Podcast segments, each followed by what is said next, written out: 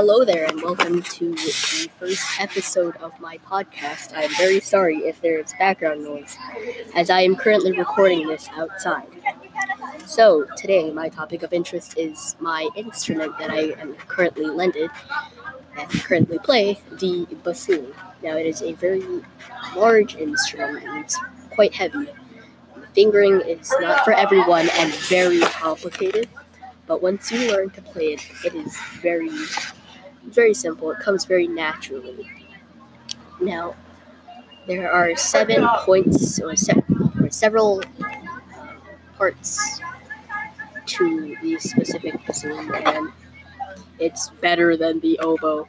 And please do not get it confused. Um, it is. It is. How do I say this? It has many parts, each with their own separate heavy weight.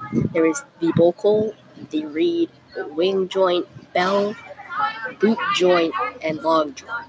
Um, you attach the bocal to the wing joint, which you then attach to the right side of your to the right side of your boot joint or the smaller side. Make sure it is because the boot joint is or the wing joint is curved.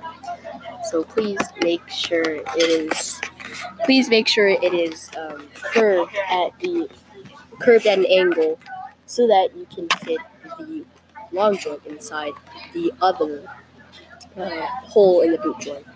Put the bell onto the long joint and stick your reed onto the um, onto the bocal and grab your seat strap, put it down on a surface that you wish to sit on, and attach the attach the um, attach the seat strap to a hole in the bottom of the boot joint.